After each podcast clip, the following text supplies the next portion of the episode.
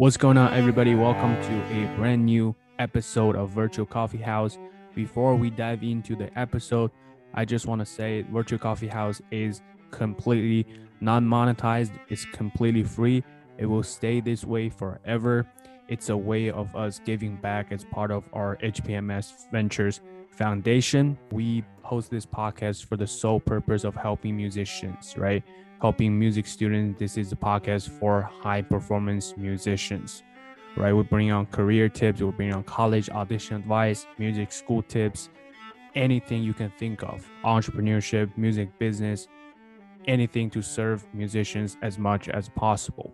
Because of that, so the only way to support us is really leaving a five star review and if this podcast really impacted your life, you learned something, please, if you can write us a written review, that would really help us uh, for the podcast, uh, help us with the algorithm. Um, so I just want to say, please do that if you can. That's the only thing we ask you to do. It's not monetized. If you can also share this video, share this episode, share this stream, whichever way you're listening or watching this podcast right now, we really, really appreciate that. I also want to say we work really, really hard on publishing these episodes. It takes hours to just edit the content alone. I work very, very hard on bringing these tremendous guests on the show. They are literally the best in the music industry. And I always have a passion for serving people and making an impact on people's lives, especially those who are struggling, those who are younger than me, and those who feel so lost in their um, application process for music schools and trying to figure out what is the best way to get in the schools they want to get into to find the music career that suits them the best okay? So um, typically you will literally spend 200 300 dollars per hour just to have private lessons or conversations with these guests but i try my best to make it happen for you for free. So I just hope I can impact as many people as possible. Another way of really helping us is to post on your own social media of what you learned from this episode using hashtag virtual coffee house, using hashtag high performance musicians. And if you are really, really struggling with your music applications right now, you are a high school music student, you want to go to music schools, but you feel lost, you can always send us a DM with your question. You can also check out my startup, HPMS Venture. Just Google HPMS Venture. It will take you to our startup page. We have our coaching programs. You can also schedule one on one consulting sessions with us. We have helped a handful of music students get accepted into their top choices Eastman, Juilliard, schools in Europe, you name them. So if you really need help, definitely check it out. Now, let's get into the content. Today, we have the Seattle Symphony Orchestra previous music conductor Ludovic Morlot, now acting as the emeritus conductor of the Seattle Symphony Orchestra. It's such my honor to have you here, Maestro Morlot. It's wonderful to see you, Stephen. Thank you. Um, let's start with the first question. So, you were trained as a violinist in school, and then you chose to take the conductor route which when did you start to have that mindset switched? And why did you choose to take the conductor professional conductor route? Well I, as a as a violinist i played a lot in uh, chamber music groups and also a lot in orchestra setting. So uh, the orchestra repertoire was very important to me already as a violinist. Mm-hmm. and um, so I, I suspect the the repertoire would be my answer is really what drove me to want to to put my head into the scores and learn more about about the inside of a of an orchestral piece. And so you know analysis analyzing the score and and of course the sheer sound of the orchestra is re- was really a big attraction for me. So I, I, would I would say that little by little I got more and more opportunities to to lead ensembles from the violins. And little by little I was offered to to try conducting and I fell in love with it really. But it was really this curiosity of exploring the orchestra repertoire. Hmm, that's wonderful. That drove me into making. It was it was well into my twenties. You know, not hmm. nothing. I was not I, I, I, was not thinking about conducting for for a long time. Hmm. And did you feel a special sort of magic moment when you first step on the stage? Well, I mean, no, it, it was a, a very uh, s- slow transition because I. you know, I, I, I started the first time you conduct an ensemble, you don't really know what you're doing, and it's it's so overwhelming that the music becomes almost uh, secondary. You know, it, hmm. it, everything becomes very self-conscious, and so it, it, it took a while for the for me as a conductor to start feeling that I could have some influence on the music. And did your conducting career start to bloom right after college, or was there like a long transition period you have to build up step by step? Uh, I, I, was very lucky that it it did go pretty quickly in the sense that uh, quick quickly I was uh, offered to study with Seiji Ozawa at the Tanglewood Music Center, mm-hmm. the Boston Symphony Summer Home, and then uh, and then right after this, I got a, an offer to be assistant conductor with an orchestra in France, and uh, and then I became, you know, assistant of uh, the, at the Boston Symphony Orchestra, and then quickly I got opportunities to guest conduct at very high level. So I was very uh, fortunate in a way that once I made the choice to study conducting, things happened very quickly for me, and never really had time to to think twice about it. You know, mm. I, I, tried to play violin as long as I could, but the the conducting life took took over very quickly. That's wonderful. And what and who would you say motivates you the most to become a professional musician at a young age? Well, I, I don't know if I ever thought of music as a profession more than um, mm. really wanting music to be part of my life every day. You know, wow. it, it is a little bit the same thing, but I never thought of it as a as a job. You see what I mean? it's always been that I I wanted music to be part of my life, and and it it it happened that from one thing to the next, I was actually um, making a living with it, and you know having this wonderful life, making music with fantastic musicians every day. So it was not. I wouldn't say it was like someone or at a specific time where I decided to be a professional musician. But from the minute I played the violin as a very young boy, I I knew that was very something very important to me, and so so I'm I wanted this to be a big part of my life, and whether amateur or or, or professional, I it, it was more important for me to actually have this wonderful company of music every day. That reminds me of something. I remember two years ago at NYO China, which I'm a very proud alumni, and we're so honored to have you as our artist director. Uh, I remember you said one thing that really spoke to me was that you said, just think about how lucky we are to play music every day and make music.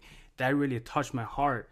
And just could you emphasize more on the on taking music as a profession and to be able to play music every day and make music every day now? Isn't true? I, I, I mean, I find you see so many people that don't like their jobs, you know. right. That that I indeed I really believe we are so privileged to not only be able to to create this world of beauty every day because that's what we're aspiring to, right? Always creating this world of beauty, um, and then to actually be able to earn a living with it and and be able to travel the world with it and meet some wonderful colleagues. Uh, and share emotions with audiences and, and musicians. I still, to this day, you know, especially in big crises like today with the COVID 19 uh, pandemic, where we, we can't have those moments, make, make us realize even more so how important that is and how privileged we are to, to hopefully come back to, to what is so precious and special for us. Mm-hmm. And I, I know a lot of people would say taking music career, especially classical music career, is extremely high demanding and difficult. So, as a professional conductor, what would you address on this level of difficulty to take it, you know, to make a living out of it? Well, I, I read it beautifully put that the best advice I could give to anybody aspiring mm-hmm. to live with music is to forget the word career. I, hmm.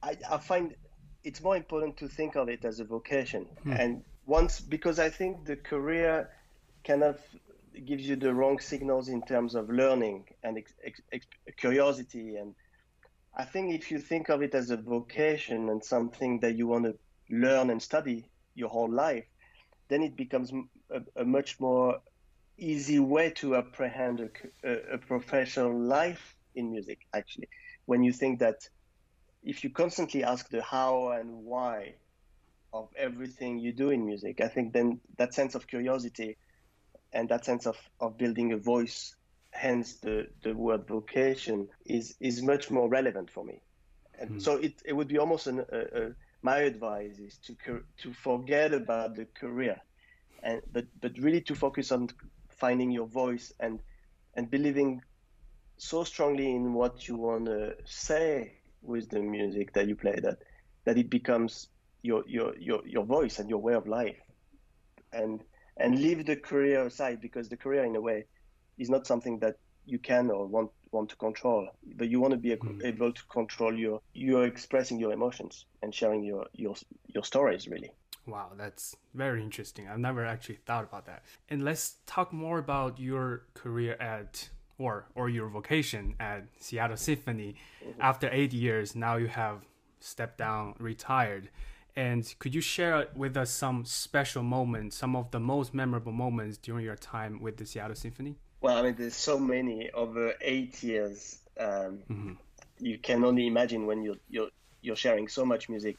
They have very very special moments. Um, I mean, one of course that comes to my mind right away is is my few last concerts, final concerts with them, mm-hmm. because I think you know knowing that you're gonna move on and you've had this very very uh, privileged position to to look for a voice, you know, and work on on on music together. You reach a point where a lot of things are understood very naturally. Mm. And I think the, the, the pinnacle of that really happens in the last few concerts because everybody wants to give 150 percent percent of of everything, you know, for, for the for the artistic climax, of course, of, of that tenure. But there there were some very uh, special concerts. I remember doing a, a concert we called Music Beyond Borders, mm-hmm. when uh, there, there was a, a, restriction from people from the seven countries to travel to the United States, we organized very quickly, overnight almost, a concert. Musicians from those seven countries, so Syria, you know, Af- Afghanistan, and and we we we actually asked all the musicians from the symphony to to play uh, uh, for free, you know, to give their services for for that special concert. And how how things came together very quickly, but also with very powerfully, was very strong because it, it reminded me how much everybody loved the music. You see, and sometimes when you when you're in a routine and you play concert after concert after concert, of course we all love the music, but you you somewhat focus on small things, and that concert became focusing back on the much bigger message of what, why we want to be musician in the first place. You know, um, so that's that's an incredible memory. I mean, uh, musical moments, of course, tremendous numbers of musical moments. But I remember also our reco- recording uh, very fondly because we we worked very very hard at establishing a voice through our mm. uh, recordings. And when the orchestra was uh, celebrated as Gramophone Orchestra of the Year in 2018, it, w- it was, I believe, yes. And then um, and then five Grammys for the orchestra through our recordings. That's right. All those moments of recognition were very important because I could see the orchestra taking a lot of uh, pride about all the work that we had accomplished and, and, and, and committed to. And so those moments are very special because it creates even more bond between uh, all the musicians on stage. And that bond that you can create helps the orchestra to perform yet to the next level artistically.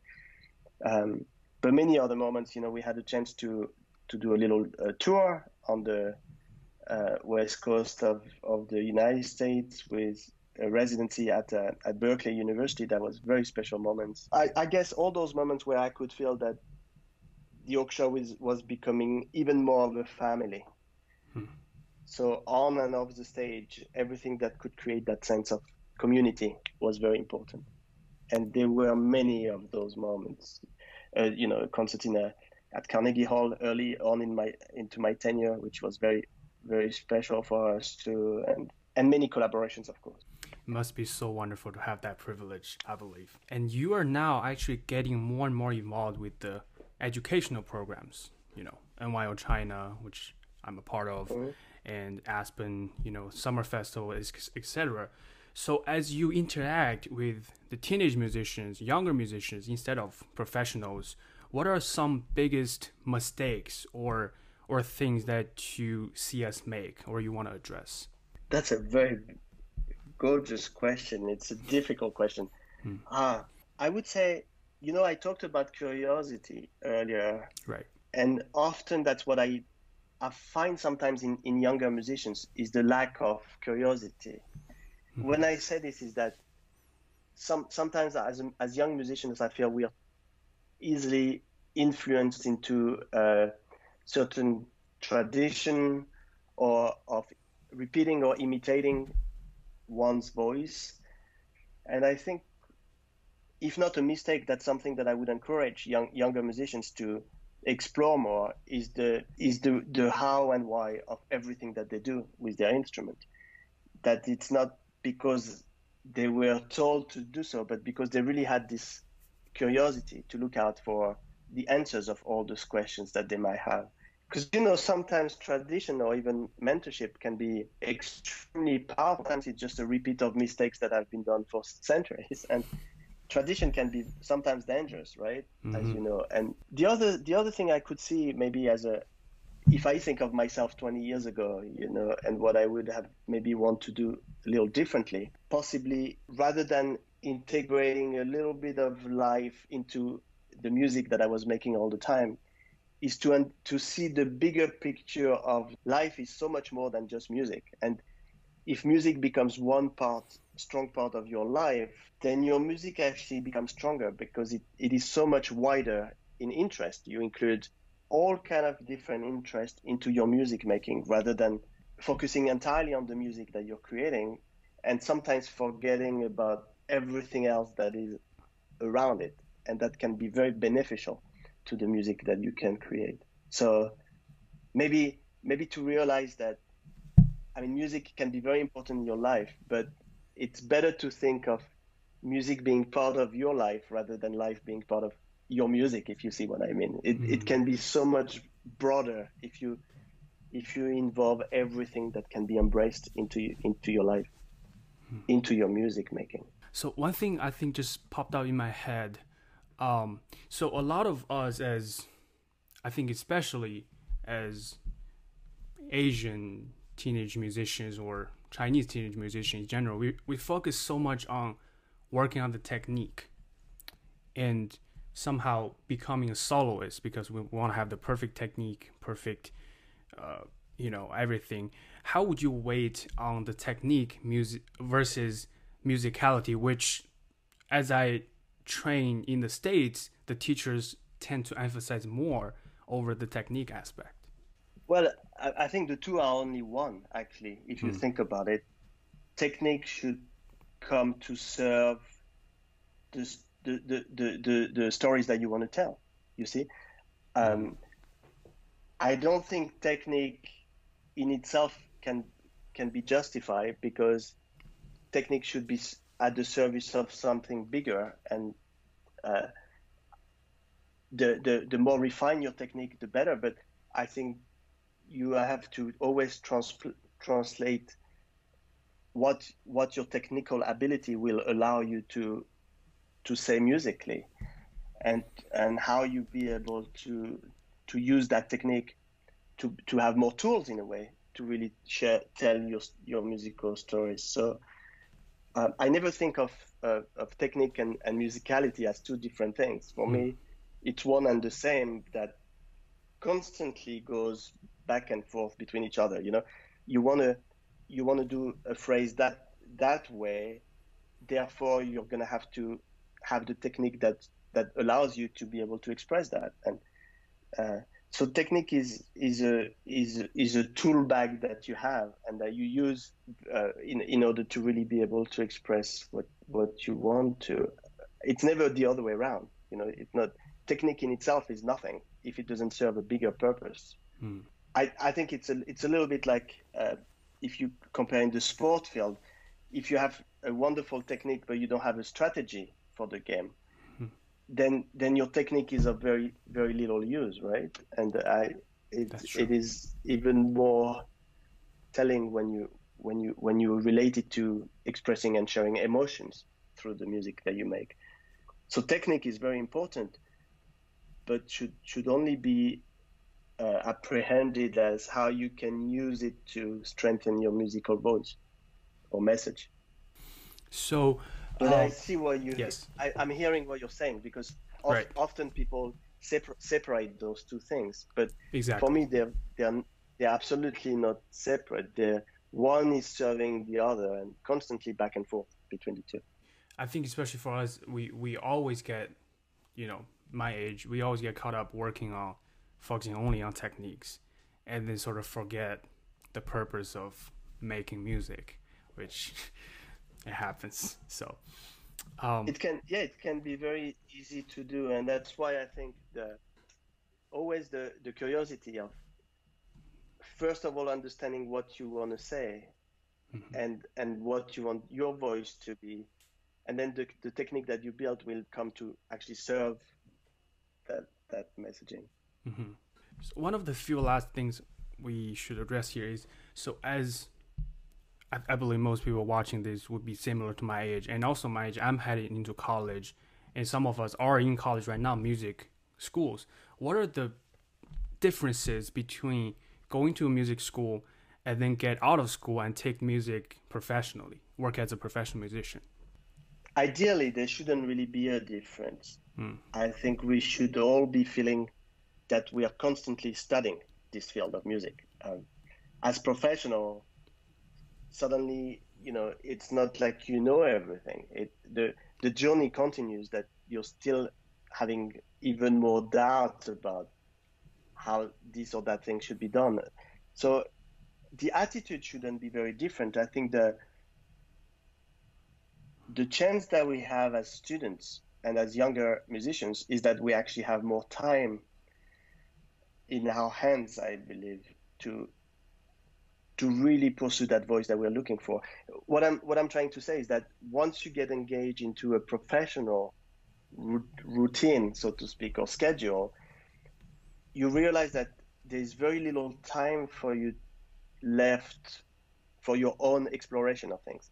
Mm. Uh, it's you, you, know you you you're there at the rehearsal. I mean, we always think as a student that we are busy like hell, but, right. the reality is that you you become a, a, professional musician and and you're busier than ever because also it's that moment in your life when you start having a family and you start uh, traveling much more and you start having bills to pay and you know all those things come to to you actually offering a little less time in your hands to to really study in depth what you want to study.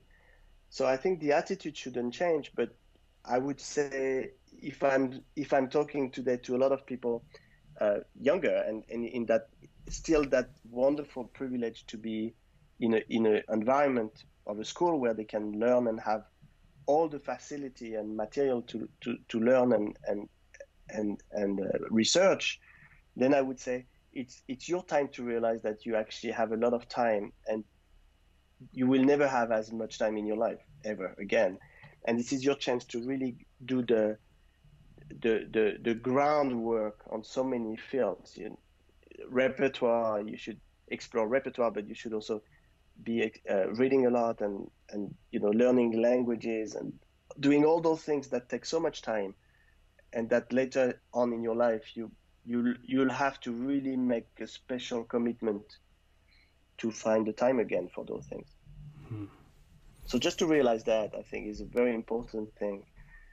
Because uh, I, I re- in retrospect, I, I think I've, I've, i did waste a lot of time as a young uh, musician. Oh, really? um, I, yeah, I'm sure I was feeling always overwhelmed, you know, because I had two new pieces of music to learn or something but but then after after having been music director of a of a, a, a you know leading U.S. orchestra, I just realized how little time I had for myself to to explore and study the music.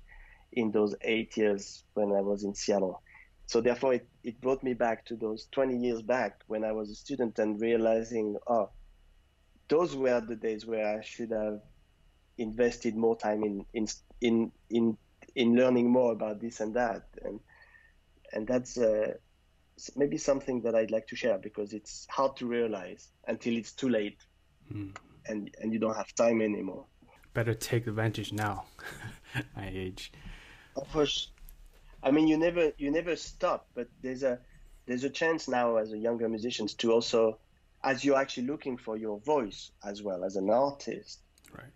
to really explore in a, a, lot of different directions which later on is, is still possible but it's much more of a challenge to create the time for it. And one last thing let's talk about where do you see the future of classical music industry are headed into? More i mean that i what i think it's it's really difficult for the majority of the, the, the kids to approach to to learn an instrument to really learn and, and study the uh, aesthetics of, of classical music and also i think the business aspect because every time i go to a concert i don't see people in my age at all you know most of the time so just want to hear your opinions on it uh, it's a big question stephen it's a, it's one that we are constantly battling with because mm-hmm.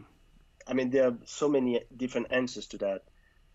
One, I think uh, when we we speak about the the future of, of I mean I don't really like the, the, the term classical music because that narrows right. it very much to the that that period of time you know uh, at the uh, late uh, 18th century. I I prefer to th- think of the of this as music mm-hmm. period and there's there's orchestral music. There's uh, I, I mean, if you narrow it down to classical, then it for me it means something very spe- specific. When I, I prefer to talk about instrumental music or vocal music or, or orchestral music or, uh, and think of more of genres than actually uh, a, a, time like this. So I think the one of the answer for me is that we should be much more aggressive with music education. Most of the places, and you're one of the lucky ones in China where music is still very present in the schools and in the training and in, in part of, you know, when you grow up, you, you play an instrument or you sing. And I, there are many, many places in the world where, where this is not happening anymore, where there's no music education in schools anymore. Mm-hmm. And I think that's the big first mistake because we should treat music like it's it's indeed that international language where we can all communicate with. And how beautiful that would be that everybody on this planet could speak it with fluency, you know, could speak the language of music with fluency because that would make communication between everybody in the world so much easier. Uh, as as we we are lucky because we know that by experiencing it, right? Mm. We we can play Shostako- Shostakovich music together. That's right. I don't speak Chinese, you don't speak French, and and yet we can we can meet somewhere, you know, with all those emotions mm-hmm. and that that universal language. So this is kind of obvious for me to say this, but it's never gonna be emphasized enough that music should be taught in schools from the from the most tender age and need, needs to find its way back into school um, education. That's uh, that's a must. And by educating the the young people with with music, with orchestral music, with uh, this this setup, then you give yourself chances to actually also educate uh, audiences of the future. Because if if this is a language that you speak and that you understand, then you will want to go to concerts and you will want to uh, wherever you are traveling to you you will want to have that experience with the language that you that you know so well so this is one side of the story i think another side when it comes to the business side of things it's to it's also to be very open minded that music can be can be presented in very different ways in very different spaces and places it doesn't have to always to be uh, a big 90 minute uh, concert with intermission. Uh, uh, it can in a in a concert hall. You see, hmm. it can be very powerful to bring music in different contexts and different formats. Uh, in the you know in the street, in the schools, in the anywhere you you, you can make it happen, and to to have music always as, as the heart the heartbeat of everything happening around you, meaning that people wherever they are they they have no choice but experiencing it and and living with it. And as musical leaders that's where our responsibility lies is that we we must create those uh, platform for people to be able to embrace uh, musical experiences like this. Um, but I think most mostly I'm not I'm not too too worried about not seeing enough young people in the concert hall.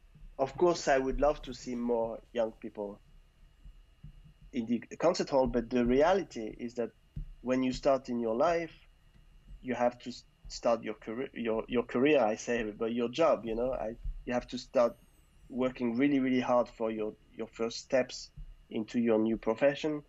You start a family. So, so sometimes, you know, it's very challenging for people in their 20s, 30s, even 40s sometimes to, go go out on a on an evening after you've worked the whole day, and hmm. uh, and and you have a, a, family waiting for you at home, and so I think it's quite natural that we t- we we we go back to the concert hall when we are a little older, and uh, we have a little bit more time in our hands and less pressure from from the day to day life.